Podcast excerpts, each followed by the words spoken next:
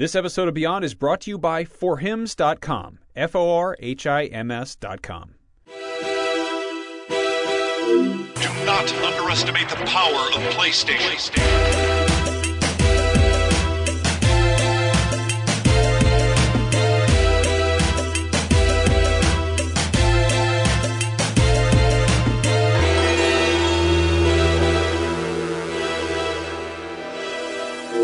Beyond. Beyond. Beyond. Beyond. I don't know why I did jazz hands. Yeah, I don't know. That was weird. Uh, welcome, everyone, to Podcast Beyond, episode 540. My name is Marty Sliva. I'm joined by Brian Altano, Brap rap. Jonathan Dornbush, Pardon.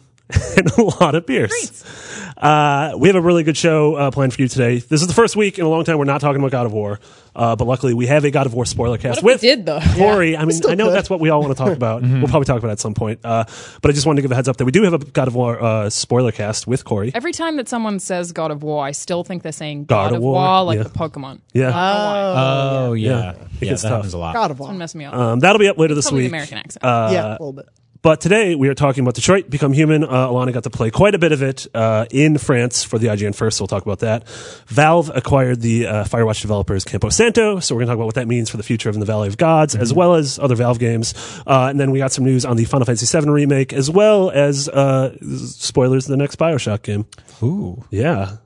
It's, it's always weird that we're like, like everyone is playing God of War right now, and we're like, well, we, we did that. Yeah. And we'll, we'll come There back other later. But Yeah. Yeah. yeah.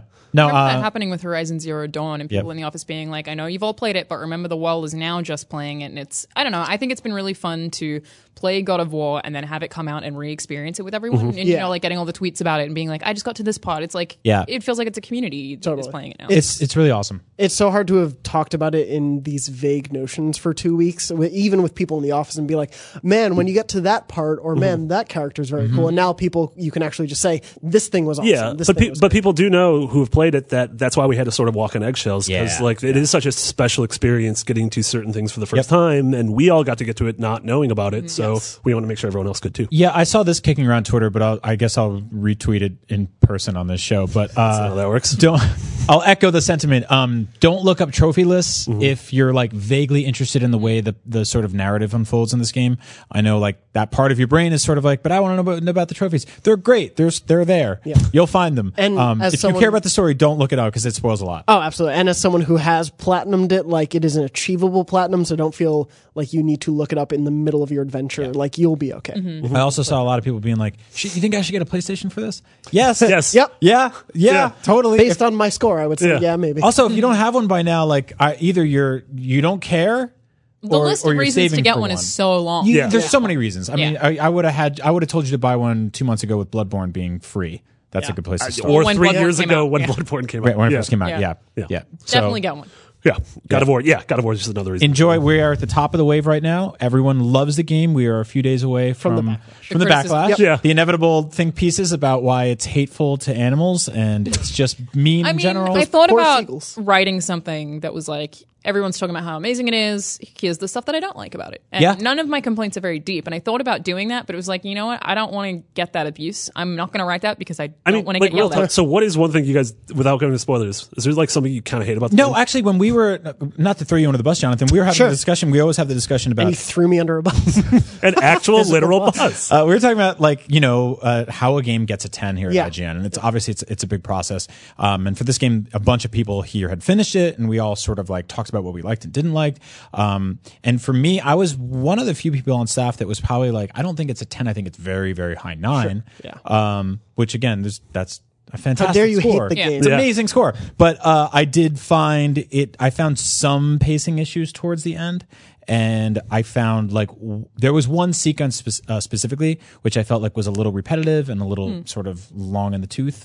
Um, and then I felt like it got a little. I think I, I can almost guess what that is. It's, Yes. Uh, because I I didn't feel like there were any of those issues, but there's one place that people have been talking about. Yeah. I didn't Yeah, Yeah. I Zach and I were talking about the game on Saturday, and yeah, Yeah. I, I agree with that. Yeah, but um, I mean, I I adore it. Uh, Yeah. you know, it's My complaint's the level system. Uh, I had so much XP and so little abilities that I actually cared about. Oh, right, Um, some of the right. Abilities that you can unlock with things that I actively didn't want, like Mm-hmm. it would be like do this and you push enemies further away, and I'm like, no, no, I want them to be closer to me because Oh, right. that's hard. So Yeah. that that was my biggest thing is I had a lot of XP, not a lot of drive to keep uh, upgrading, but that ultimately doesn't matter because they could have just given me those abilities whenever they wanted, and I would still enjoy the game. So it's like it's not a huge flaw, but it's a thing. That's like I didn't really care about this. I definitely fell for my abilities pretty early. Like Yeah. The ones I gravitated towards in the first couple hours are the ones I ended up using like late game. Yeah, yeah. I think uh, going off of both what Alana you said and Brian and Marty, every, what everyone said, uh, like the discussion over the ten is there are. I had minor issues with Of it course, too, yeah. but Of course. and again, ten is not. We talked about this on the live stream I did with it for a bit. It's not perfect. It's Nothing's not perfect. It's a perfect game. It's for me, it was a masterpiece, and we had those discussions and talking to people who did have larger issues with it than me is enlightening and helping to narrow down to that score. a lot. We did we did a thing on Up at Noon recently. You can go check it's the newest episode. It was like we wanted to turn it into like a breakout. It turned out to be like a 25 minute piece. It was like half the episode. But we talked about um, the 10 games that IGN has given a 10 to this generation and how well we think they're going to scale in like 20, 30 years, sort of piggybacking off of the top 100 games of all time list that IGN just did. And I was seeing some comments from people being like, Mario, Super Mario World, like, you're only saying that because it's a classic. Like The Last of Us is better. And I was sort of like, well, I'm going to push back against that because I think like a game like Super Mario World ages better or has aged better than say The Last of Us. And it got me thinking about God of War, the most recent game we gave a 10, and how I really feel like it's going to be sort of like this generation's Resident Evil 4 in that mm-hmm. I will be able to play it 10 years from mm-hmm. now because I think that the I think that the gameplay in it is better than The Last of Us. I will say Yeah. that like I, I think sh- completely I agree would with agree. that. Okay, Yeah, I, I- felt I- I, felt like Well, because that was people love The. Last of Us, No. and that is dangerous. Of but course. I, Not I agree. The dismir- to besmirch that gameplay game. is more satisfying. yes, no, The Last of Us yeah. was Yeah. one of my favorite games last generation. The gameplay here blew me away. Yeah, and I think when we look at how games age over time, it, the thing that makes you go back to them the most is gameplay. I think that cinematics, uh, like it, that's important. That's a big aspect of it. I think that like when you talk about a game like Resident Evil Four, um, which I always do, like, like legally supposed to every every five minutes. Uh, the that game has a lot of cutscenes. They're kind of hokey and kind of goofy, but w- what comes ma- makes me come back to that game is how how satisfying it is to play. And I think God of War totally nails that. Yeah. Um, and so I think ten years from now we'll be playing it again. They'll remaster it, and we'll still be talking about it. So I think it will go down as a classic for sure. Yeah. Um, Same as Breath of the Wild, though I suppose. Like those are two games that like Mm-hmm. games are going to have a hard time existing after these games, and God of War especially because of the way the open world is very interconnected is a thing that a lot of games try to do but fail at, Yeah. and that everything that is there, the, the space is physically there. Like Yeah. everything you see on that map is there and loops back on itself, and they had to design that. And so many games try to do that and end up having to have cutscenes. and it doesn't work. Yeah, yeah, and they did that really, really, really well. Yeah, I saw Miranda's tweet about Miranda Sanchez here at IGN about how that game sort of feels like Tomb Raider in that there's like small areas and the big areas you can explore, but there's a narrative purpose behind everything you collect in that game and everything you do. Almost every word that's said. I mean, Yeah, Yeah. Except we weren't going to talk about God of War. Here and also um, your your tweet, Alana, about how like you know, kind of like watch out Red Dead. Like that's the other big one Yeah. this It year. would be.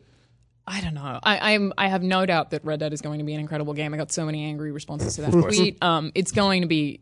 You know, it's a Rockstar game. It's going to be incredible. But it's the same as like Red Dead One wasn't Game of the Year. Mass Effect Two was, mm-hmm. and I feel mm. like this is the Mass Effect Two, and that that was 2010, I think, which is Yeah. like that's an insane year anyway. Whereas it's it's not. I, I would be surprised if any other game comes out this year that I like more than God of War because this is one of my favorite games of the past decade. Same. So it's Yeah, like, same. how do you It's beat also that? Yeah. we didn't give GTA 5 game of the year. We gave Last of Us game of the year. Yeah, so it's the same thing. yeah, yeah, I mean, tough competition. It's I don't it's very think GTA tough. 4 got it either. It was, it was No, Yeah, I don't think so. Back in 2008. Mm. Yeah, Yeah, I mean, eventually, you know, Red Dead will sell probably four, it'll five sell times way many better. copies and Sure. make billions of dollars. But I think like the the perception is that um, I think like really heavily story driven games kind of stick with people more. Not to say that Red Dead won't have that, obviously, Mm. but it's also going to have like a big robust online mode and stuff Mm-hmm. like that. It'll people will come to it for different reasons, but I think people are all coming to God of War for the same stuff. Yeah, and I I think GTA 5 is one of the best games ever made, but I Um, Yeah. don't have an emotional attachment to GTA 5 the way I do with Mass Effect 2. No, That's I didn't. kind of the difference. I didn't cry when I finished GTA Five. Right. You know, Yeah. Mm-hmm. Or at any point. It really. Yeah. Great game. You didn't cry while playing tennis? Only the tennis. yeah. I did because I'm very bad at tennis. just made you cry. Uh, like we said, we didn't talk about God of War. Yeah, not did at all. it. Sorry about that. Just nine minutes. Quick off the top. How you doing? Um, but yes, getting to our main topic, uh, a PlayStation game that's coming out in about a month is Detroit Become Human. That's coming out on uh, May 25th. Uh, Alana, you just streamed a bit of the game, as well as you got to play a couple hours of the game, and you did our IGN first. Yeah, so I uh, just streamed the demo, which is out tonight. So by the time you hear the show, it'll be out. Um, that is just the Connor demo, which we've already seen a million times. But even playing it just then with Max, the VOD will be up on YouTube. There were things that I hadn't seen before. I've played it three times. I've now played it know, seven times, and we still didn't unlock every possible ending in that one wow. thing. And that's what Detroit is: is just a series of choices. And I directly asked David Cage when I did the IGN first. I was like, gamers have been burnt on the idea that every choice matters, um, like Telltale games. Gamers don't Right. believe that sales pitch anymore. What do you have to reassure those people? And he was like, I can't say how anyone's going to react, but the script is 4,000 pages long, which is so much more than any screenplay. And he was like talking about it being a nightmare to QA test because how do you QA test? The, the problem is like, sure, you have a choice every scene, but you actually have 10 tiny choices, which build into a bigger choice, which builds into a bigger choice. And say a character dies early on in the game, you won't see them later in the game when they would have appeared. And it's like, it's huge. It really is huge. Um, and I, I can't tell you that the ending's going to pan out, but when I asked the devs how many endings there were, none of them could answer me. What? Yeah, not one. Every I'm- single time I said, "How many endings does this game have?" And they're all in completely different interviews. It's not like this was rehearsed. They're all thinking. David Cage says, uh, "I don't know, a lot." Uh, another one was like, "That depends what you define as an ending." The interview cuts, and he goes, "Do you want me to actually find the number? I think it's floating around in an email somewhere, but I don't know what it is." Like they don't know how big. Oh my Yeah. god. That's how big it is, and it, it, it really does feel that way. Every single thing that you do, there are scenes that you can completely skip. That you won't even get a certain scene or even meet a certain character because you didn't make the choices that led that way. But at no point does it feel poorly paced. It always feels like it never feels like you missed anything if you did. You wouldn't Yeah. know until you saw the thing afterwards, and then you're like, "Wait a minute, what did I miss?" And it conveniently lets you just hit X to replay a scene, so you can replay what- whatever you want. And the way that David Cage suggests playing through it, and the way that I'm going to play through it, and I imagine a lot of people will, is just have one full playthrough. Finish it your way, make all the choices you would make.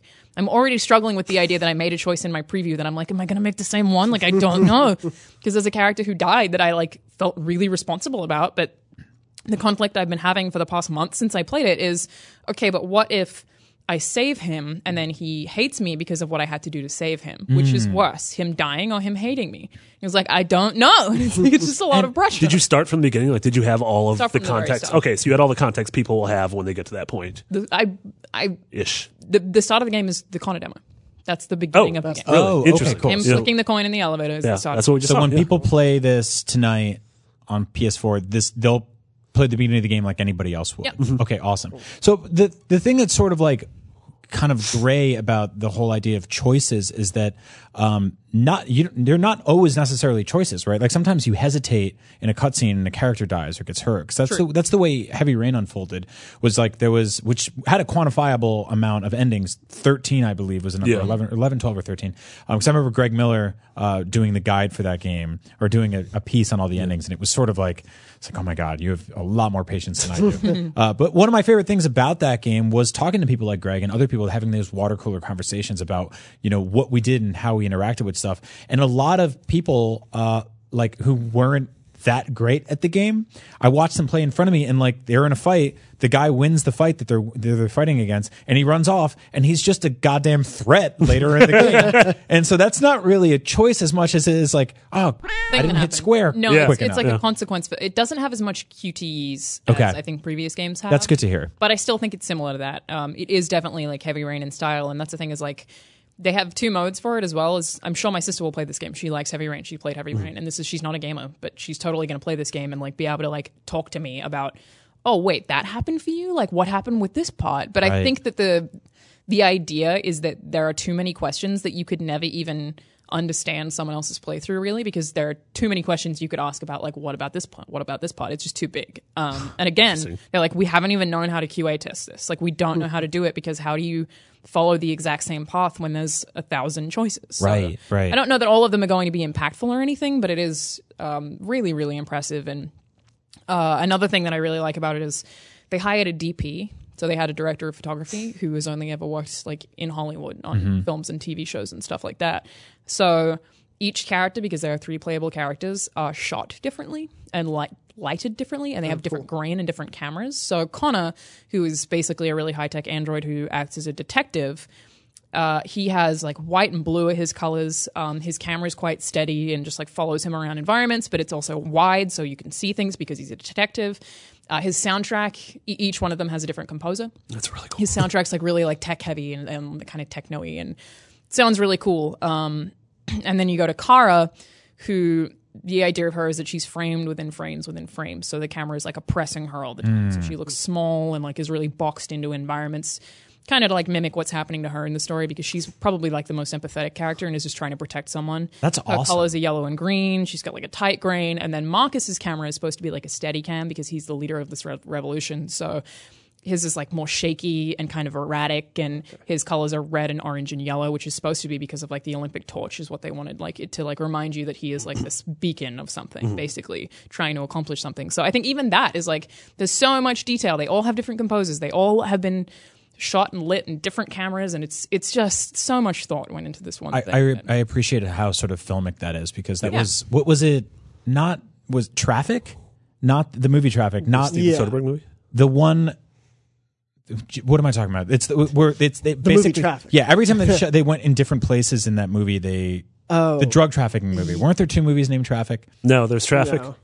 There's just traffic. There's just Traffic. Yeah. Am I thinking of the wrong movie? Are you thinking Anyway. like City of God or something? or- No, yeah, This, I'm, I'm I'm thinking of Or, like this um, a drug trafficking movie where every time they went to Mexico, it was like red and orange, Mm-hmm. and they went back to America, and it was like it was like dark blue and navy. Breaking stuff like Bad that. did a really Breaking good Bad Yeah, does a really Yeah. good job the of that. color wheel of Breaking Bad is Yeah. incredible, just Yeah. like character by character. yeah, by which is- character. yeah. Um, yeah, which really is similar. yeah, it's such a subtle thing that you don't really pick up on it in video games a lot. I mean, everyone has different colors in video t- games. It's like red team versus blue team and stuff like that. But this is like It's there for a reason. Yeah. It's there to make you feel something without realizing you're feeling mm-hmm. Yeah, something. but it's also like Kara's lights. She has those. I think they call like tungsten lights, so they Mm-hmm. are yellowy. Whereas like the lights in the places Connor goes to are a lot more That's so white, interesting. and like they just had to set everything really specifically to make these mm. characters. So it's like- not even color based. It's like literally how they're lit. Like you said, Right. a- a Everything. DP. Yeah. Yeah. Yeah. That's so cool. yeah, all of it. I um, keep I keep like sort of I don't know, kind of tucking this game in my back pocket and just not really thinking too much about it and just keeping my hype levels as sort of at a distance and like It's I- not perfect.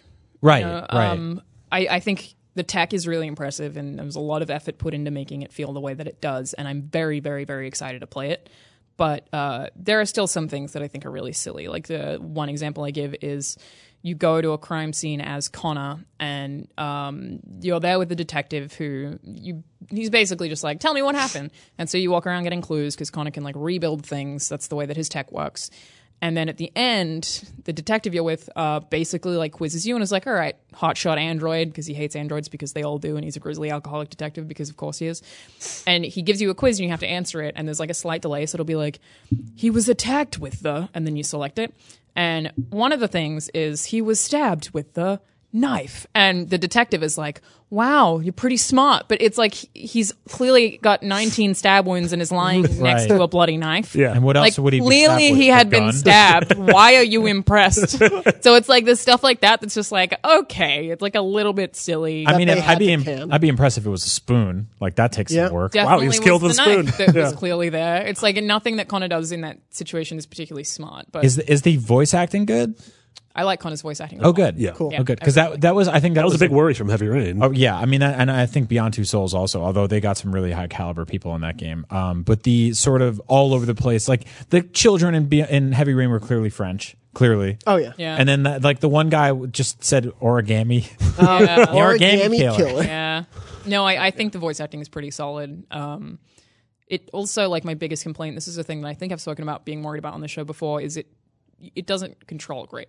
Um, you fight with the controls a lot, and that's just like trying to bend down and like oh I guess you didn't angle the joystick perfectly or whatever or like swiping on something. The most annoying thing that every time that it happened, I screwed it up was uh, moments where it tells you to lift the control, so you physically have to mo- move the DualShock up. To be able to Oh, right. And can't every time believe- I'd be like, Yeah. I can't on. believe that's Yeah. still, that stuff's still happening. Yeah. It's Yeah, so that's odd. been pervasive for them. So I, I mean, Heavy Rain. I would think PlayStation maybe asked them to do it. maybe. Maybe. Yeah. I, I mean- yeah. Like no one else is using this the way that we hoped it would be used Yeah. because it's annoying. Or this they Heavy started it too. they started Yeah. developing this game back when this was still a thing. I mean, remember, like nothing can be as bad as Beyond Two Souls, like controlling the ghost. Like Yeah, that, that was was. the I I mean, imagine. Heavy Rain was bad too, for sure. Yeah. Yeah. But didn't like, you have to walk with a trigger and then? Uh, well, Yeah. I feel like there were very Yeah. Yeah, awkward, I think but you're right. extra steps you had Yeah. to take. But Heavy Rain also did some pretty smart stuff with um, sort of purposely making the controls obtuse. Yeah. Like when you get in a car accident in that game, Yeah. having to sort of like struggle out of the seatbelt to reach the latch. They did all this stuff where you're like, Yes. they made you hold the controller in a way I've never held a controller before because it was purposely supposed to feel awkward and So difficult. that's the thing that they've done in this as well. We got a uh, exclusive gameplay clip actually that should be up on the site right now Roll it. Uh,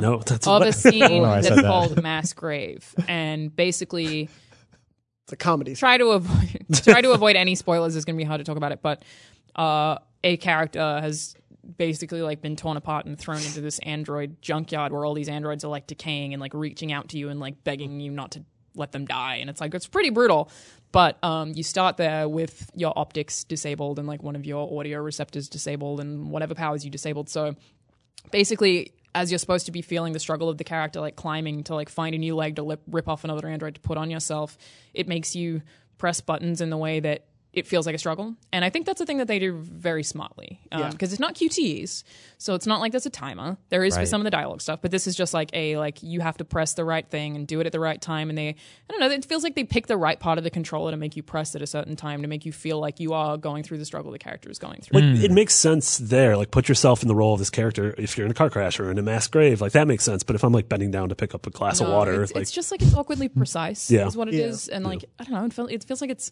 more precise than a fighting game. that's weird. And then it's like, why why do I have to do this multiple times? And I was Yeah. worried about this before it came out, and then it, it really is like that. But I think it's excusable, and then I think this game is going to be fun enough to play through and to talk to everyone about that I'll like tolerate it. But it's certainly not perfect. And Yeah. it's it's just kind of weird to me that they haven't figured that out yet. Does this feel like it'll be fun in like group settings, like the way Until Dawn was? So I'm thinking about like organizing a let's play in this for sure in the same way as Until Dawn. But um, I was thinking about doing it with Max actually, where one of us is trying to kill everyone and one of us is trying to keep everyone alive. So like, say he's trying to keep every character alive and I'm trying to kill every single one of them. Right. And we get to make every second choice. So Yeah. we're just fighting with each other constantly. So I think I think that that would be super. I love the fun. idea of like having to clean up other people's messes. Right. Yeah. Um, so does it like some of the themes, at least like at a superficial level, feel like they're similar to Westworld? Which I know a lot of people are watching. Season two just started. Um, I mean, clearly it does deal just with like sentience and AI and androids and everything. Um, do you get any similar vibes? Like, does does Kara seem like a Dolores to you? I guess without going into spoilers to that show. Not really. I think that uh, Westworld is about that universe and the way that that universe functions, whereas Detroit is about humanity. Um, and they try to make Detroit a game that's that they say like we tried to make a sci-fi game that is not sci-fi that doesn't feel like sci-fi just happens to be the world in the future it's very subtle so it doesn't feel like it's, you know, Westworld and that it has this like full system and this full plot built around it. It's just these androids going deviant is what they call it, and just like screwing up and just wanting to be human and just that struggle of it's more about yeah human reflections and human values. It's way more of like a parallel for just like blatant racism than Yeah. it is for the way that Westworld tackles it. Right. Um, so it's a little more Blade Runnery. I guess yeah, probably more Blade Runner than Westworld. I would say. Because like by 2049, they're you know they basically treat replicants like Yeah, it's. I can't say how well it deals with those themes because I don't know. Um, Mm-hmm. But it definitely is more about like them wanting to feel like human. I, w- I would say it's yeah more Blade Runner, more like parallel for racism for sure.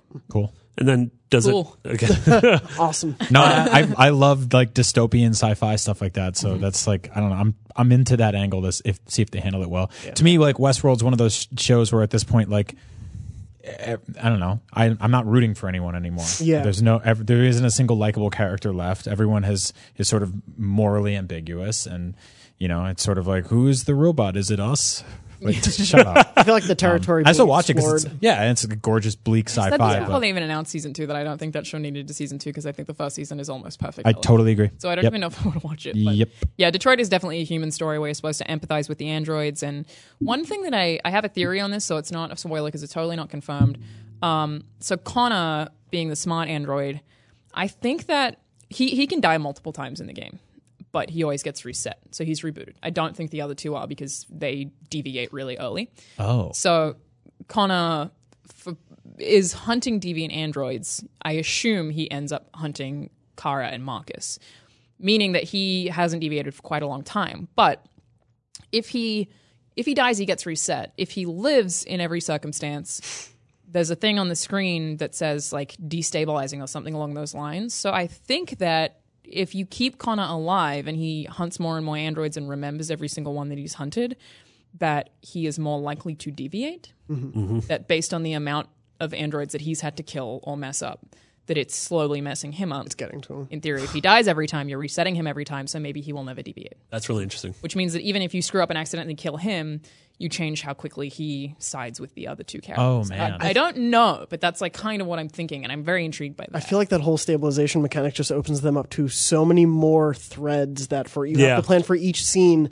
someone Yeah. stabilizing or destabilizing with him and what Right. that means then for the future if he does that for three scenes Yeah. versus not. My my big worry is just that obviously they've put as much work as they can into the script because so much of the game is the script that it works then it, it, it's successfully like enjoyable even if you take one path versus another path like I wonder how you balance that to make sure if someone does every scene this way, it can be just as enjoyable as doing every scene the other way So or there's one scene matching. where I Yeah. took the simplest path, Yeah. uh, unknowingly. I just did the simplest thing, and it was, I guess, because I was trying to save someone, and I was just like, I'm going to do this because it seems obvious, but it meant that I didn't talk to anyone in the environment.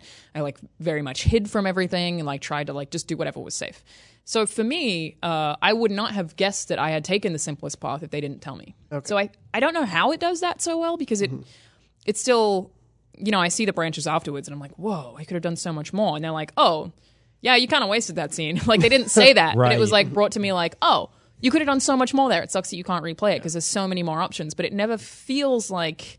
At no point during that experience, because the decision I had to make was still really hard, because it, it, like you know, I felt very immersed in what I had chosen. It never felt like I was robbed. Um, so I, I, assuming that the weight of the choices is always equal, I don't think you'll ever feel that way. I can't say for a 12 hour game. yeah. Right. But one thing is, I know if you you accidentally kill characters earlier, the game will be shorter, like by quite a bit. Oh, interesting. So if everyone dies, then you won't necessarily make it as far. God, the the platinum for this game is going to That's how you speed. That's how you speed run it. Yes. He, I think David Cage said, like, and I don't remember this exactly, so I don't want to be quoted on it, but I think he said that uh, the platinum would take like 40 hours or so. Oh, okay. That's Um, which isn't too bad, yeah, But it might even be longer than that. I could I could look up if people are very curious about it and let me know. I could look up the the interview and like find he meant four transcription for thousand. It was just It could Oh, be yeah. more there than two that. zeros, right? But I, Yeah. I think the I think the game is supposed to be like 12ish, but it can be way longer or way shorter. wow, I'm actually really surprised that it's that long. Yeah. I'm kind of I was kind of hoping it was five and that I could play through it three or four times. I mean, again, it sounds like 12 might just be an average. Well, and Yeah. devs usually lie. That's true. usually you just half whatever they say. That- well, except we right. thought that was God of War's case, and it wasn't. It it wasn't turned out to be case. Yeah. I feel Corey's like they one of the most lowballed it on God of War. ever met. Yeah. Yeah. yeah. So I yeah, I don't know. We'll have to wait and see. But I am really excited to play it and play it again and play it again and play it. And I it. think it's it's it is coming out at a really good time um, because a it's far enough away from God of War to where I feel like most of us will be done with it by then, so it doesn't have to compete with that. Yeah. Uh, but also it's before E3, so you know this game that's been at several E3s and PAXs and PSXs, uh, we'll finally be able to get it into our hands, finish it before the show, and then that way that lets us go into E3 to Sony's conference, seeing new stuff and not seeing the same thing It's again. just cool to have a thing that I think everyone can play, and there's no part that's going to be too difficult for anyone. Yeah. And you just make choices Yeah. the whole time. I'm Yeah. actually it's, I'm super fascinated to see what Sony's E3 looks like without all of the big things that have been in the last three E3s. Surely just we'll have out more now. Spider Man. yes, Yes, an definitely. hour Yes. of Spider. I hope so. Maybe that's more Death Stranding, unless they save it for the Game once again. Yeah, Uh, yeah, I mean, Days Gone, yeah. Last of Us Part 2, Ghost of Tsushima. Knack 3, naturally. Don't, Knack don't four. say Looking that. for that. Everyone stop Knack it. four. Don't immediately go to Knack Knack four. 4 either. Go on PSP. Yeah. What you Knack not Attack, make, the party game. Yeah. We're not going to make Knack Everyone's Vita. favorite Knack Racing. Knack, don't say Knack- Knack, Knack VR. VR. That's just your inside I his hope Mark stomach. Sony's not listening. also, a fun fact about Detroit go in his is, stomach. Uh, Mark Cerny played the game, and he's a really sweet man. And apparently, he made a comment that was like, "Eh, "It's a shame about your depth of field." In Knack. No, in Detroit. Oh. And they were all crazy offended. They were like, "What does he mean? Our depth of field isn't good." So they rebuilt everything. Oh. They just were like, "All right, we're fixing it." Mark Cerny said it was not great, That's but we're amazing. absolutely. I feel like that's like when when Miyamoto walks in a room and he's like, "Oh, put Star Fox characters in doesn't your jump that dinosaur well. game." And they're like, "Oh, And everyone's man. like, "What do you mean he doesn't jump that well?" What if you shook everyone's hand in a hospital at the end of GoldenEye? yeah, we have to rebuild the game. I still want that scene." I love the idea that like Mark Cerny came into like Bloodborne early on and was like, "Oh, this is a cute city," and Miyazaki's like, "We can't make it cute. Rebuild it. We got to rebuild the art and make it messed up." Make everyone The horrible. city looks really dry. yeah, Make everything make it look sloppy. wet. The shame you Put can make it look flaps everywhere. moist. Yeah, God, There's a lot of flaps in is Yharnam. I don't There are a lot of flaps. God, I miss man. them. I hope we get Bloodborne too. Yeah, me too. That'd be nice. Hope we get something like that. Attention Male Beyond listeners, we have an important message from forhims.com. 66% of men experience hair loss by age 35. By the time most folks notice, it's usually too late, so if you've noticed your hairline slowly receding or bald spots popping up, why not do something about it right now? Thanks to science, baldness can be optional. ForHims.com is a one stop shop for hair loss, skincare, and sexual wellness that connects you with real doctors for medical grade solutions for problems that maybe you're too embarrassed about to handle in person. That means no waiting room, no doctor visits, no snake oil pills or supplements that they sell behind the counter at gas stations. These are prescription solutions backed by actual science. You just visit forhims.com, answer a few questions, and a doctor will review and prescribe accordingly. Then products are shipped directly and discreetly to your door. While supplies last, Beyond listeners can get a trial month for just $5 when they head to forhims.com slash beyond. This would cost hundreds of dollars from a doctor or pharmacy, so 5 bucks for your first month is a steal. Again, that's F-O-R-H-I-M-S dot com slash beyond. Thanks. Now back to the show. Uh, well, you're in luck because there's something similar to that coming down the roads. Really? Nope, absolutely No, not. no, Nope. this is a bad segue. This was not a good Whoa. segue. a real thing. Uh, over the weekend, some very unexpected news uh, came from uh, the developers uh, at Campo Santo who did Firewatch and are now doing in the Valley of Gods. Uh, they are officially employees of Valve. So uh, as of now, the the name Campo Santo doesn't really exist. It seems like so all of them are moving up to uh, to Seattle to Bellevue, Bellevue. Uh, and they are going to continue work on In the Valley of Gods. Nothing will change in that. The team will stay together at Valve, but this will be a Valve developed game and a Valve published game. Um, and the interesting about th- thing about this is like a, I think that's only good for this game. Yes. because um, it sounds like I mean we've we've interviewed Sean and Jake and People and will Chris know what this game is now because of this announcement. because Yeah. of this announcement totally and it sounds like like they wouldn't have made this move if they didn't have if they didn't know that they were going to have the autonomy to continue to make the thing that was their vision which um, i guess if you don't know uh, in the valley gods was revealed during the game awards and it's another first place puzzle narrative game uh, where you're two documentarians in the early 1900s who go to egypt to a lost uh, tomb or temple to try to make a documentary I get the song from the trailer stuck in my it's so good Me the too. drums Really and everything Yeah. it's such a good trailer God, that's awesome. um, so the interesting thing about this is it's still set to be a 2019 game. You imagine it might be easier for them because if anything, they'll have a ton of QA Yeah. Behind their back, so they can still work on the game proper, and then they'll have Valve QA. Um, but my big question is, what happens to them after this? Do you think they can? Even this doesn't make sense. My question is why. Like, I, I think that that game's going to be really interesting. I Mm-hmm. like the team a lot. Um, why did Valve go for this? If Yeah. you look at Portal, Team Fortress, Left 4 Dead, if you look at those, Dota, yeah, Dota, why this game? Um, that's. I mean, it's a really good question. I think it's surprising to us because this uh, historically doesn't really happen in the medium of video games, but it's something we see a lot happen in music, where like a band will.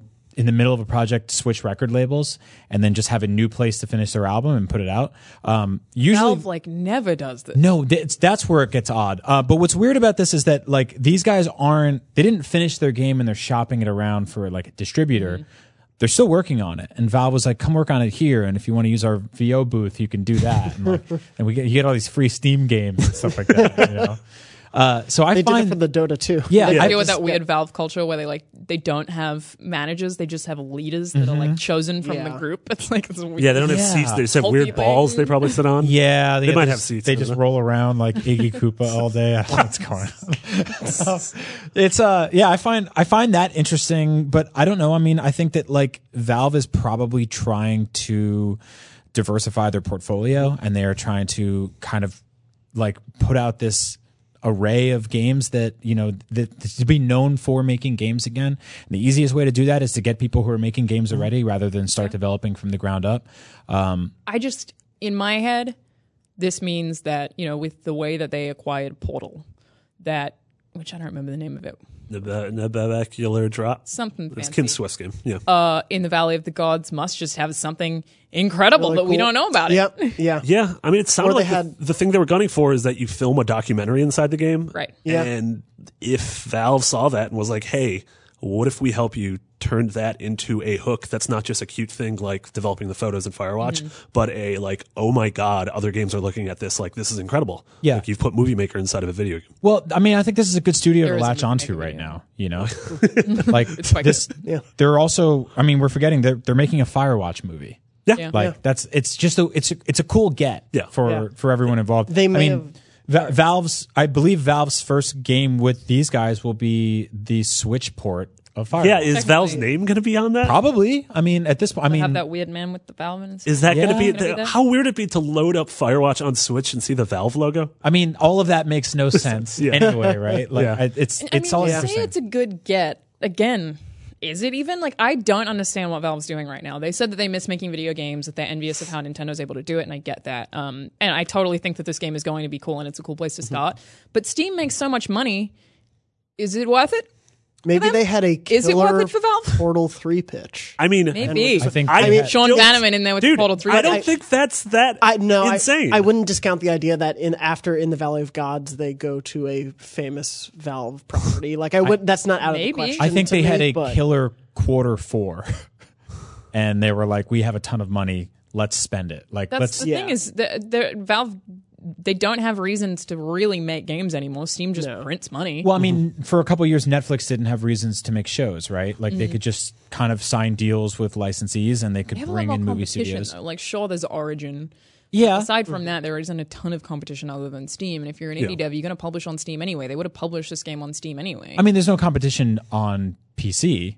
I mean, except for like EA Origins or something, something like that. But Yeah. on on consoles, on platforms, I mean, there's they all this money there. They can't even exist. There. Yeah, but they're not ma- like Valve isn't making any money off of console games. True. but they will now. Yeah. you know. Well, and I don't know. Maybe they see it as future proofing talent for the next twenty years. Is that uh, Yeah. you know They could have Sean, a really good team. Sean Vanaman and Jake Rodkin. They uh, turned the ship around at Telltale. Like they were the leads behind Walking Dead season one. Yeah. which won Game of the Year at a lot of places, and again put Telltale back on the map. Um, and then they left. And Firewatch was an incredible debut indie that Mm-hmm. people loved. Had an amazing visual aesthetic with Olly Moss. well. Sold well. Um, and so maybe they say see a similar thing in this. But honestly, maybe like maybe they did talk about like. Would you guys want to lead up a Half Life game? Would you guys want to lead up a, something in the Half Life universe? Like maybe stick to your what they want to do in terms of you know narrative based exploration adventure games. Firewatch 2, never Firewatch 3. Those Never, the yeah, that's the thing is you can never do that. But like maybe they're going to do something in the Portal universe that is a walking simulator. I don't know, Technically, Portal is a walking simulator. but it's also a, uh, v- a vooping simulator. you, You definitely do. you do, yeah, you do. That's the verb. don't like you that do lots of voops. I don't like that word. Well, either. voops No. when you go into the blue one is You gotta stop saying that word. It's hoofs when you come out the orange one. Is that true? Yeah, Is that what they call it? that's what Gabe said. all right. Um, so yeah, we know. Yeah, we know that we have uh, two Valve games on the horizon with uh, uh, in the Valley of Gods as well as Artifact, Yeah. which is the Dota card game, which are two things that Miranda cares about. maybe Yeah. maybe Gabe Newell just really wanted people to shut up saying that Valve doesn't make games anymore. I honestly think No. I, my my guess here is like I, I want to understand the business behind it. I want to Sure. ask Gabe why. Like from a business perspective, it doesn't make sense to me. Um, but I'm wondering if maybe it's just the dude's passionate and just wants to start Yeah. doing it again. Like maybe that's it. Maybe he's just like I really appreciate this team of very talented people who made something that was both critically and commercially successful. And I I want to walk around them. Yeah. it could be as simple I- as that. I- Also, Sorry, I 100% believe there is a certain bit of it that is the passion, the legacy of Yeah. looking at Valve, you know, years down the line. It doesn't hurt the company to have also put out games that are beloved as well as just selling games. also, I don't know if I was ever filthy rich like that, I would totally want to throw money at things that I thought were cool. Yeah. and that, creators he that I hasn't totally done for a trust. long, yeah, ever, ever really. Yeah. like he's never really done that. yeah, exactly. I guess Portal. Like, Yeah. oh, but Yeah. Yeah, and I think the good news here is that this isn't like this isn't a hostile takeover or something like that. No. You know, Yeah. this it This sounded like they were them, like and- And they didn't Yeah. do this because they were like itching for money. Yeah. like you said, the movie's in development. Yep. Like I They have a nice they office. They have a very nice. Yeah. They had a nice office. Well, now they probably have a Now they nicer office. have a nicer office. Yeah. yeah, I mean, uh, development won't be affected in a negative way. I assume it can only be affected in a Well, except they're probably going to like have to take like a week or two off to Yeah. move. Now they have just money printed for them. They're Exactly. fine. Yeah. but it's yeah, it's it's interesting. That Valve actually has a mint underneath it, really. May as well. not the mint like the Yeah. not like a sweet like like, a candy. It's also like I imagine they're going to get really great front page promotion on sure, Steam when, yeah. when Yeah. this rolls out. I Yeah. mean, that's that seems like yeah. So it could be similar to the Netflix thing where uh, I read recently that Netflix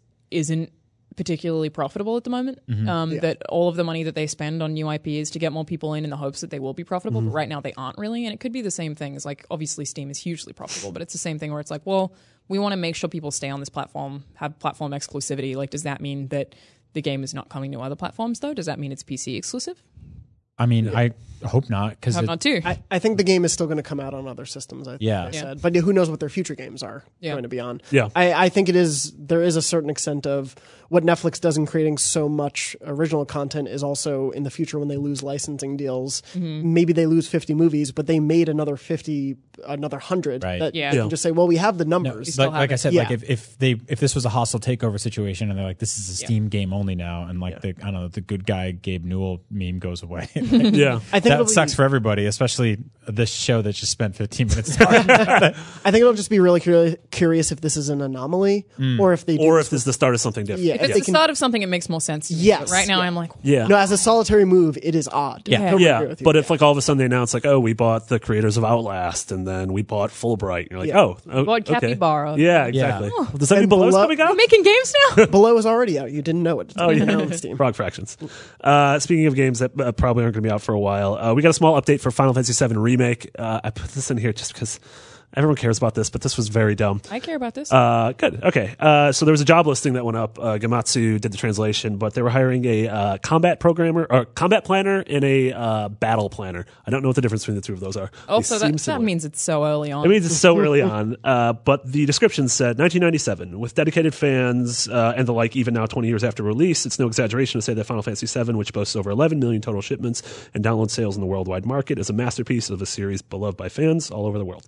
And now we've announced the release of Final Fantasy VII Remake due to the huge reaction. We are aiming for nothing less than a quote new creation end quote, and not limited to a simple remake.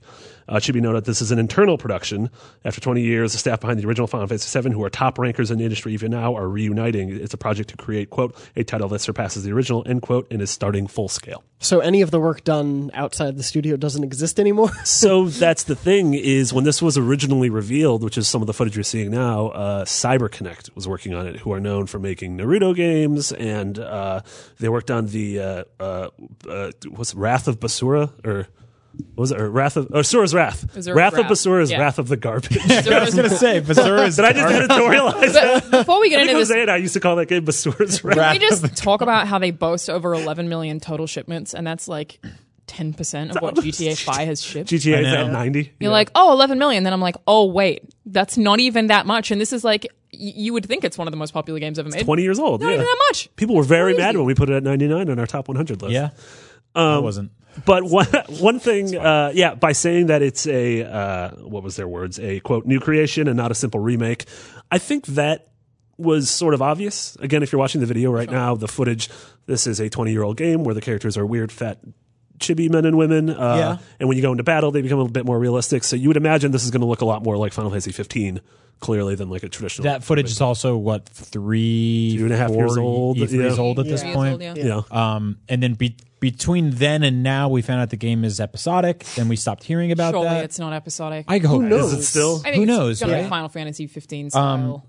it's it's it is weird that uh, I, I, unless a bunch of people just bounced. That it's it's weird that they're doing they're hiring for Battles I don't know now? battles like that's kind of a big deal. Do you think the game's going to have combat? Yeah, um, I mean that's that's like if in 2015 or 2016 like I don't know God of War was like we're looking for an axe guy. If anyone knows anything about axes, now's the time. This is your game. It's like you don't have the axe stuff down, man. Like it's gonna got be a paper, problem. pen, pencils down, man. Like homework's too. Be like this week, uh, Insomniac's looking for someone to do the web swing. Yeah. Spider-Man, like, hey, We're anyone really can getting into webs. Yeah. Yeah. Uh, anybody ever been in New York?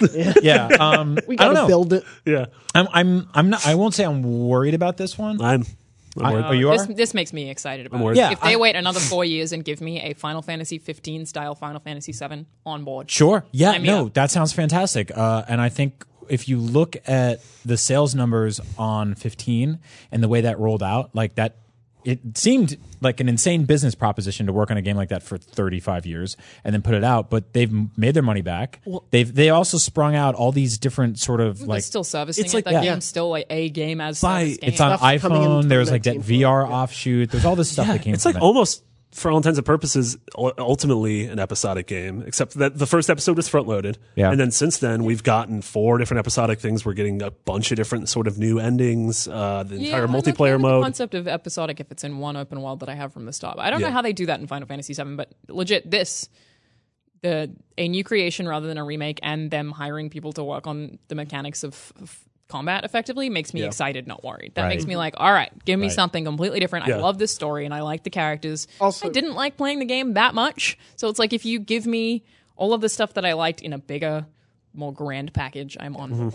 Mm-hmm. Mm-hmm. Also, with them saying internal production, if that's what the translation fully says, like that shows that there's a level of care to it going in that I don't think, like, even if the third party studio is great, it, there's still a disconnect there. Yeah. Whereas Yeah. having Right. original people who worked on it and having it be this thing within Square, I think makes Yeah, the thing, Reassures me. The thing I'm curious about is so we know Tabata, who directed Final Fantasy 15, is no longer working on Final Fantasy 15. He's on to his next project, and he was brought into that to sort of finish it.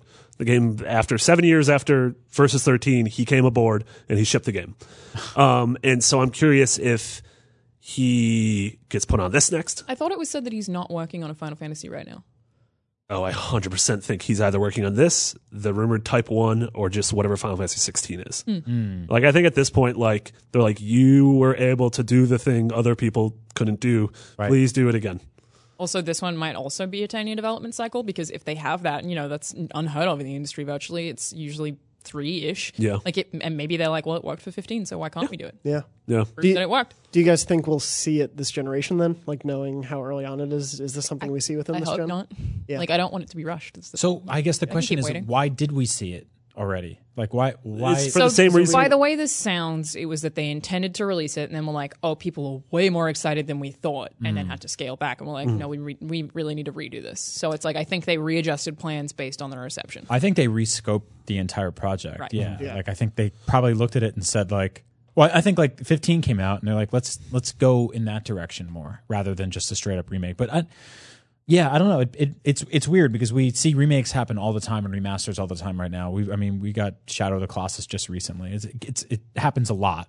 Uh, and that had just enough added to it where it felt like you know you guys you polished some of the stuff that was rough around the edges you added some stuff that some people were 50-50 on but mostly like that is that is kind of just a remake this is this is a, a effectively a brand new game built from the ground up um, and to me it seems like they showed their hand a little early on it Yeah. I mean, which Square does. Yeah. Square did with Kingdom Hearts 3, with Versus 13. it's true Um, Yeah. that is so true they have a history of that yeah. and it usually pays off for them so Yeah, it definitely did with Kingdom Hearts 3. People are find still out soon. super excited about Kingdom Hearts 3, though. yeah. Yes, same. we Not are. a lot of devs can get away with that, right? You're on the People- wrong camera, Barrett. Person- Hello. Person. tim I'm excited Yes. about that game, Yeah, and it's so like No, you know, there's so many things that they release too early that you get drowned on, but KH3 is not that. Like, Yeah. people are still like, hell, Well, and they they sort of limited the drip of information on that game at least early on. Like they had the premiere trailer and then kind of stopped for a bit. And only recently, in the last like year or two, have they done a trailer at every big convention. I mean, honestly, to me, two games recently that have got it right in terms of when we show it and when it comes out were God of War, and then assuming it doesn't get delayed, Spider Man.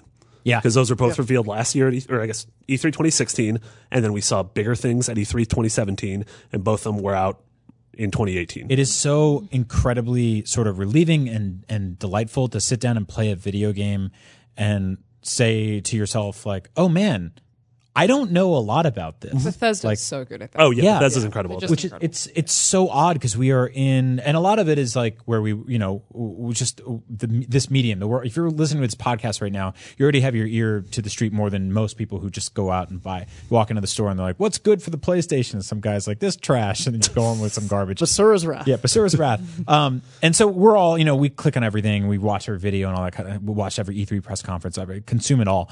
But I feel like something like God of War was kind of perfect because I knew a lot going in, but I realized I didn't know anything until I, I really started digging in. So, uh, I would say I'm one of the three biggest God of War fans in the office, and interestingly enough, all three of us, which is also Megan Sullivan and Mitchell Saltzman, they have similar initials, uh, the same.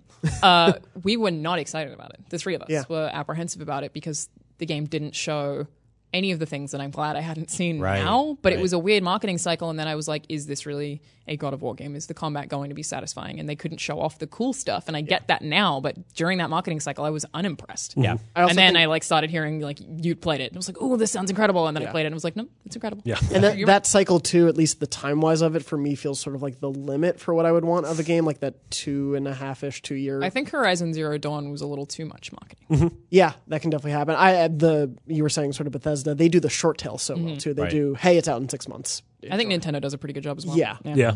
I, I mean, Lately, I at think least. you you probably you get like what two E3s tops before Yeah. it starts getting to a point where it's like what's going on. Mm-hmm. You know, like that's that's something like Days Gone. Like I I think there's going to be a lot of delight and surprise in that game, but we've also been seeing it for a long time, and I have a sort of I have a very strong understanding of how that game will sort of roll out compared to something like God of War or Spider Man, which I feel like we've seen almost nothing of, and I'm just as excited for them. So Yeah. I, it's it's difficult because you have to drum up excitement and support, and at the same time, you less is more sometimes. Yeah. Think about how Red Dead did it. We've seen some screenshots, Right. Mm-hmm. two Two brief trailers. chunks. Yeah. That's it, and everyone's like, "Game of the year already." Yep. Yeah. Gonna outsell everything else ever. I mean, even even GTA. I remember when GTA Five. I was working here during that rollout. The helicopter? Yeah, uh, Rockstar would wake up one day and be like, "Here's one screenshot," and people would be like, "Oh my god!" no one cared. You remember they changed their logo to red on Twitter, Yeah. and everyone was like, "Ah!" I think I think with those things, it's like we have it's a known quantity, right? Like Yeah. we we know Rockstar, we know what they're capable of. With Red Dead, I have I have this massive idea of what it's going to be like because I've played Red Dead, Yeah. I played GTA Five. I know I know what that's going to look and feel like. I You have had us said Guerrilla's game would Yeah. be what they made. I wouldn't be like, Yeah. Yeah, yeah, exactly. The seriously. Or like, cycle what is a is God or of the new War God of War game, or like Yeah. you know what what the new Spider-Man games like. Yeah. I mean, all even we can piece Insomniac's together. like a great studio has made incredible stuff. Yes. I, if you will like, the, I, I guess no. The minute I heard they were making a Spider-Man game, I was Mm-hmm. sold. To be Yeah. fair, But there's also the weird way to sell a game of like Death Stranding, where we've seen three giant chunks over the last three Well, those years. are just short and I'm still like, Yeah. what what are you? just short. Yeah. films. What do I do with just my- obscure short what do films. you do with your hands in the I, game? yeah, I don't know what my moment to moment is in Death Stranding, and that's like really interesting to me. I don't even watch care if several that short game's films bad in a as long as I keep getting short films. Yeah. Me too. the game could be bad and you'd be like, just keep churning these out. They're amazing. I mean, if if the game's bad but weird and interesting, then I think that's that's That's why Deadly that's Premonition is my some way. favorite video game. I was I was talking to someone like a couple weeks ago, and they were like, we were talking about Death Stranding. And they were like, isn't like the the, the baby the health bar? And I was like, I'm pretty sure Brian said that on I said Beyond, that as a joke. Yeah. but That might be true. I said that as be a joke. Oh, I said it as a joke like I a think year the baby ago. is Norman Reedus. Yeah, Norman Fetus. Yeah, Yeah, and he has to keep it alive to keep himself alive to like save some kind of time limit. that's Baby's man, Norman Reedus. That's that's not that's so terrifying. yeah, we'll yeah, see. what if your baby comes out and does this? A thumbs up. I found Yeah. a photo of I'm me gonna as be a child proud father. doing that exact pose. Actually, It, you. yeah, You are I'm the Norman baby. Fetus? So I, I have a big announcement to make. I am the fetus in Death Stranding. They did Don't- mocap say, for you. I Yeah. have a big announcement. I am the fetus. I'm the one who It's my sequel to the Beatles. I am the Walrus. Uh, I don't Sorry, know how you, I don't know how you get out of that. Uh, our last story of the day, uh, in a Jason Schreier report that uh, there's been some drama at Hangar 13 on a Mafia 4 and another game that was in development and sort of just projects being canceled and people leaving. Uh, there was a little bit uh, sort of embedded in the end of it that there is a secret studio up in Marin uh, that has very few people and no one really knows what's going on with it, but they're uh, codenamed Parkside and they're within 2K Marin and Hangar and uh, they are working on the next Bioshock game on the quotes were uh, quote if anyone from hangar 13 tried to strike up a conversation with those of us at the studio they'd say oh we can't really talk about it uh, it was all very tight-lipped and the issue is that they don't have a lot of people. Uh, they said that they are trying to be really smart about figuring out what this core thing is. Okay so the Take Two CEO Strauss Zelnick has said before that he considers Bioshock to be like a, a core franchise that they want to revisit, even though it's pretty clear that it's not with Ken Levine, who's at Ghost Story Games working on their own narrative Lego, whatever that is, the thing that they've been talking about for a couple of years. Um, that's I like narrative. yeah, like those are those are what La- Labo is, right? Yeah, basically. Yeah. Um, so if we are getting a new Bioshock from 2K Marin, is that something we want, or is it something that we just don't want a new Bioshock? Just everyone's going to yell at me today for everything I'm saying. That's why I put no for you. no, I don't want it. Um, my stance on that is if Ken Levine is not making it, then I don't want it. But even with Bioshock Infinite, he didn't get to make the game that he wanted because 2K made him change the core concept. If you if you hear him talking about that game before it came out and then what came out, it's like I just I just don't trust this at all. Like I love Bioshock a lot. That 1st game is absolutely incredible, and I understand what Infinite does well and and how many games have been shaped by it. But I'm at a point where I don't feel like I need any more if it's not under the right circumstances, and I don't think this is. It's also that Take Two is has a stance where they will not ship a game without microtransactions at this point. Um, it's going to have microtransactions no matter what. And it's like I just, I, it, I'm worried it's a cash grab. Um, I would be completely for like a just very, very, very stark reimagining of what this series is entirely. Um, I think that it it lost its way. Uh, I think it lost its way by the second one, honestly. Same, but that wasn't Ken either. no, no, no. But I mean, it's still for all intents and purposes. Anyone who went to a video game store and bought the game that said Bioshock Two on it. Um, went home and played a game that was like mostly meandering and repetitive. Felt like a DLC. Yeah, and it, it had a lot of good stuff in it, and I finished that game, and I actually I like the enjoyed- ending a lot. Yeah, me too. I actually love the ending, um, especially the bad endings. Yeah, really cool. Um, but I think that like the uh, the idea that like it's it's a futuristic city gone awry where there are good guys and bad guys. Uh, and some of them are robotic in some weird way. I think there's something cool to that. I, I think the like the s- buying drugs from the vending machine thing and fighting like 1950s bag. so that's the thing is like when when this game first came out, um, there was nothing like it, and we've had what feels like 10 games since then that have kind of explored that same sort of fe- like not necessarily like narrative but that era Yeah. in different ways where um, I just feel like we've gone into that time period a lot, and I would like to see this take a more sort of Assassin's Creed approach where you go, what is, you ask the questions like the way Rian Johnson is asking questions about Star Wars, where he's like, what is Star Wars? I'm going to go write a new trilogy. You know, George Lucas isn't making it, J.J. Abrams isn't making it. What is this? And I know a lot of you are very angry that I said that man's name right now. Uh, I'm sorry. Hey, I said I didn't want a Westworld season two or a new Bioshock. Well, you know, You let's, well, everything. you and I can share the hate this, this week. uh, follow us on, on Twitter. Uh, so, no, I, I think if someone comes into this and goes, okay, the original people aren't working on this, um, but conceptually, like, I love this idea. I, I think this is a great place to sort of develop, like, a, a fun video game where you have awesome powers and you fight horrifying things and it brings beauty and terror and fear all into one place and it's uh, a good place gone awry you take those themes you bring in this like chilling music you get the full orchestra and everything You're like that. absolutely Yeah. right. You And make a really think- good point. yeah, I think refreshing the thing there. is a Yeah. good Yeah. concept. I, am I think if I'm you make worried. if you make Yeah. Bioshock four, like you kind of suck because I think if you just go in and you're like, here's the sequel to two or three, or here's the next step in those stories, and this time it's in a forest Mm. or you know, Yeah, I in have space. I have no doubt that like 2K could find the gameplay people to make a solid playing Yeah. Bioshock shooter and with the plasmids and everything. My concern would be I, I'm sort of mixed of it because I love Bioshock so much and really do want more of that universe. But for me, what matters is telling that story of a city gone awry, whatever sort of generation they want to put it in. But also, so much of it to me is like the nature of storytelling mm-hmm. is embedded in those games, whether it's the mm. twist in the first Bioshock or the end of Bioshock Infinite and things in to exactly like there's so much on the commentary of just telling stories and how that process mm-hmm. and to me that's a core thing to say as part of a bioshock game and i don't i don't know what there is to say from well i need to know what the person behind that is saying Yeah. to if that's interesting. My my hope for a thing like this is that they're taking the approach that Capcom did with Resident Evil Seven, where it's like great. throw the baby out with the bathwater and start Right. anew. And then, like you said, maybe go like what is the what are the core tenets of Resident Evil? And I feel like those are there in Resident Evil Seven, but it looks and Yes. plays so different from what Resident Evil is. there are some things that I do want more of. Like they can keep making Resident Evil games as like what Resident Evil is, but completely different in that way, and I'm all for it. But like I didn't want Mass Effect Andromeda because I was like, I'm good on Mass Effect. Like before that game even came out, I was like, I don't want this, and I, I, I don't know. Um, I guess it's always just a Resident Evil doesn't feel like it has to be finished at any mm-hmm. point.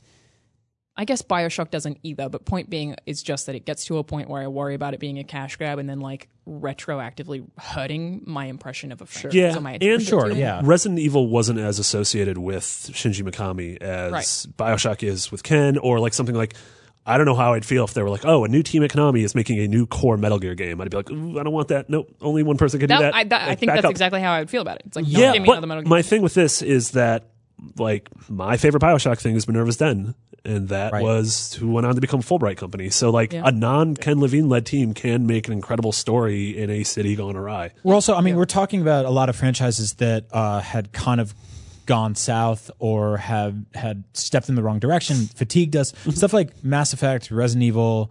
Um, I, I would say even God of War, right? Which is another one. Yeah, that with we- I mean, Assassin's yeah. Creed Yeah. got to that point for me too, where I Absolutely. was like, stop making these, please. Yeah. And then Origins is incredible. I, I would argue that like uh, Bioshock Infinite or Bioshock, yeah, Bioshock Infinite effectively brought the the franchise to a good place, left on a high note. I mean, there's a, this game has some issues, right? Like Sure. Yeah. digging through A lot of people for love it. I way prefer the first, but a lot of people love Of course, and yeah. I'm I'm totally with you. I actually like I love love love the setting of Infinite. Yeah. I Yeah. feel like, and I It's love so I like I think about the ending a lot. and all the um, cool Yeah, me too. and- Yeah. I think about the beginning and end of that game, Me too. especially not the middle, sure. which I think is a product of the fraught development of it. Yes. as Yeah. Having ha- someone else, Rod Ferguson, had to come in Yeah. and finish the game. There, it went on for years. Like there were clearly problems that. and so I think And Ken didn't get to make the game that he really wanted to make, Yeah. seemingly. And so, like, the all parties involved in that are gone. Um, with Resident Evil, it was sort of just like, you guys got to fix this. Like, this, who is this for anymore? Yeah. It was like half for people who wanted the original, half for people who wanted Resident Evil 4, and half for people who wanted Call of Duty. Yeah. And I realize that's three halves, but I didn't go to math school. It's it's kind of if it's in reboot territory, then I, I think you're right. You like totally have effectively changed my mind during this conversation, Brian. And that um, if it's you know if they had have said God of War four and it was going to take place in the same world, I would have been like, I don't think I need any more from that universe. But then making it God of War made it different. I feel the same mm-hmm. way about Dead Space. I don't want a mm-hmm. Dead Space four, but if you give me a new Dead Space, then it's different. So if they do give it a not a Bioshock four, three, Just yeah, three, two, four. No, I think it'd be four, four. then I would be like, like no, I don't, I don't want that. Reboot it, like have it separate from the law, like Yeah. different mm-hmm. universe. Then Yeah, maybe it's been long yeah. enough. It will have been even if this gets announced this year, it'll have been five years. We've all been probably won't. we've all been like gushing about God of War for a couple of weeks publicly on social media and stuff like that. And one of the biggest questions I get frequently, I'm sure you've all gotten it, is uh, I didn't play the first three. Do I have to? And I can triumphantly say no. No. Jump into this one. Yeah. And I think that's a big deal. Um, it's kind of difficult, uh, especially with the the way our medium pushes back. Right, video games kill you and they push you away and they stop you from playing them. And they're hard to they're hard to get sometimes. Like it's hard to play old video games on new platforms. It's nice when you can come into a story fresh and appreciate it. And if there's little tendrils there that reach back into the past, then cool. But um, I would love for a new generation to step in and experience what is Bioshock all over again. And I don't think I know what that looks like, Yeah. but that's not my job to solve. I'm just a dumb man that says I like things or don't like things. Yeah. Thumbs up, thumbs I'm, down. I guess I'm nervous about it, but I would say that it's probably healthy to be nervous about almost anything, especially a, lo- a beloved franchise like Bioshock. Yeah, I I mean, think my reaction to this one has also been so many people being like, "Oh my god, did you hear there's a new Bioshock being made? I'm so excited!" And I'm like, "Hold the phone. You Yeah. d- don't be. Yeah. Then it's better. if you're not excited, you're better off." Yeah, I mean, I feel like that's a Cautious good life optimism. lesson. Yeah, Yeah. There it Temper your expectations. Yeah. Well, there you have it. We did a full episode. I'm proud of all of us. Mm-hmm. Uh, you can find us all uh, on Twitter. Brian is at Agent Bizzle. Uh, Jonathan's at Jam Dornbush. Uh, Alana's at Charalanahzard. And I am at Mick Biggity. Uh, you can find us all on various IGN shows, including uh, Unlocked, NVC, Up at Noon. Right? I think yeah, I think Yeah, Those are the got three of them? Yeah. Those are three. Fire Team Chat wouldn't, would never invite any of us, so that's fine. I love that game that Yeah. they cover there. What is it? Uh, I don't. Roblox. It really Roblox. Just okay. Uh, thank you all so much. Uh, this was Beyond episode 540. Remember, at the end of this week, you can check out our spoiler cast with, uh, our God of War spoiler cast with Corey. Otherwise, we will see you all next week. Bye. Beyond. Oh, Nice. We That was did it weird. weird. That was wonderful. That was weird. Yeah. Sweet.